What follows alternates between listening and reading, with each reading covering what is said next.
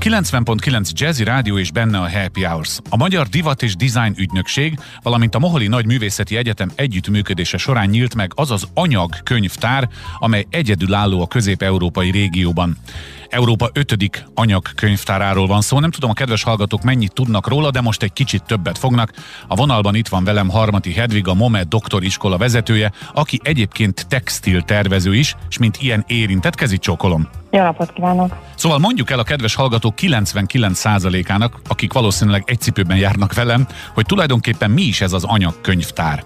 Végülis ez egy olyan gyűjtemény, ami házhoz hozza azokat a anyagokat és struktúrákat, tehát olyan alapanyagokat, amik körülvesz bennünket, és könyvtár formájában kerül elünk, mert azzal, hogy kiszakítja az anyagokat a kontextusából, tehát a funkciótól elemeli, ettől még érdekesebb és vonzóvá válik azok számára is, akik úgy egyébként nem vizsgálják meg a hétköznapokban, hogy milyen struktúrájú a ruhájuk, Aha. éppen hogyan készült, milyen préseléssel, eljárással az a matéria, amiből a tárgyait használja, amilyen bútorok körül veszik, vagy éppen amilyen burkolat van az interiőrben, ahol ül. És ez már már egy eh, nagyon fontos innovációval tele kutatási terület, ahol hát minden olyan szempontot, ami egyre fontosabb, csak gondoljunk itt a körforgásos gazdaság szempontjaira, uh-huh. vagy a természetes alapanyagokra, tehát olyan szempontokat vesz figyelembe és tart fókuszban, ami az anyagok felhasználásánál mindenképp eh, nagyon fontos, mik ezek a tulajdonságok. No. Tehát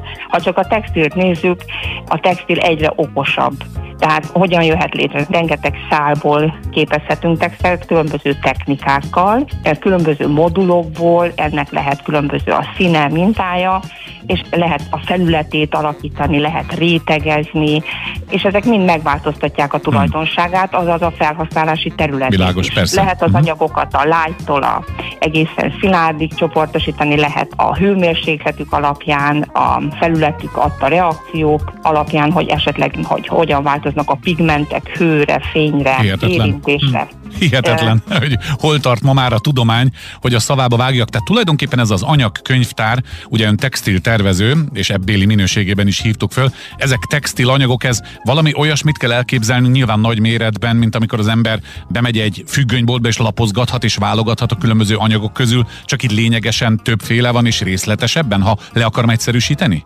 Igen, olyan, de nem csak textilek vannak, tehát Aha. itt, ahogy említettem, a lágytól a szilárdig minden megtalálható. A különböző tradicionális struktúrákkal képzetteken, lást, kötés, szövés, a préselt anyagokon át, de olyan alapanyagok elemei is, tehát olyan modulok, amiből létre lehet hozni alternatív struktúrákkal vagy halmozással újabb anyagokat, tehát különböző ilyen kísérletek, ezek táblán található, megtapintható, érezhető hmm. kis mintadarabok, ahol természetesen a könyvtár tartalmazza az összes Nyilván. olyan leírását, jellemzőit, karakterét, akár már felhasználási területét, de még vannak olyan minták is, amiknek a felhasználási területe a hallgatókra vár, akiknek most az egyetemen ezt a, az Innovációs Központ épületének második emeletén elhelyezett anyagkönyvtár rendkívül komoly lehetőség, Bizony. és egy olyan paletta, amivel a tervezési folyamatokhoz készen áll egy olyan választék, amiből már átemelhetnek. Van hová nyúlni, inspirál, így van. Uh-huh. Igaz, sőt inspirálhatja őket új anyagok létrehozására, ami szintén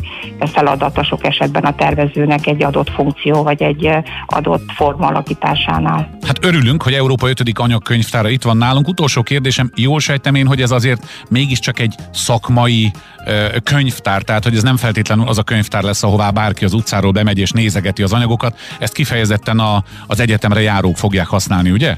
Hát elsősorban remélem, hogy a hallgatóinknak ez egy fontos helyszín lesz, de én azt gondolom, hogy mindenki számára, aki úgy elgondolkodik a felelős létezés tényén, és hogy milyen eszköze van arra, hogy a világot fenntarthatóbbá, vagy a saját ökológiai lábnyomát csökkentve Aha, anyagot, anyagot válasszon, ez mindenképp lehetőséget, vagy egyfajta érzékenyítő, bevonó attitűdöt ad olyan szülőknek, akik gyerekeknek eh, már ezt a világot is megpróbálják megmutatni. Szóval ez egy picit olyan, mint amikor beszáll egy pilangó az otthonunkba, és van lehetőségünk közelebbről megvizsgálni. megnézni. A lényeg, kedves hallgatók, hogy a Budapest Design Material Library nálunk nyílt meg, és ez Európa 5. anyagkönyvtára, ami nagyszerű dolog. Harmati Hedviggel, a MOME doktori iskola vezetőjével, textil tervezővel próbáltuk röviden összefoglalni, hogy miről is van szó. Nagyon szépen köszönöm, hogy a rendelkezésünkre állt. További szép napot, kezi csokolom.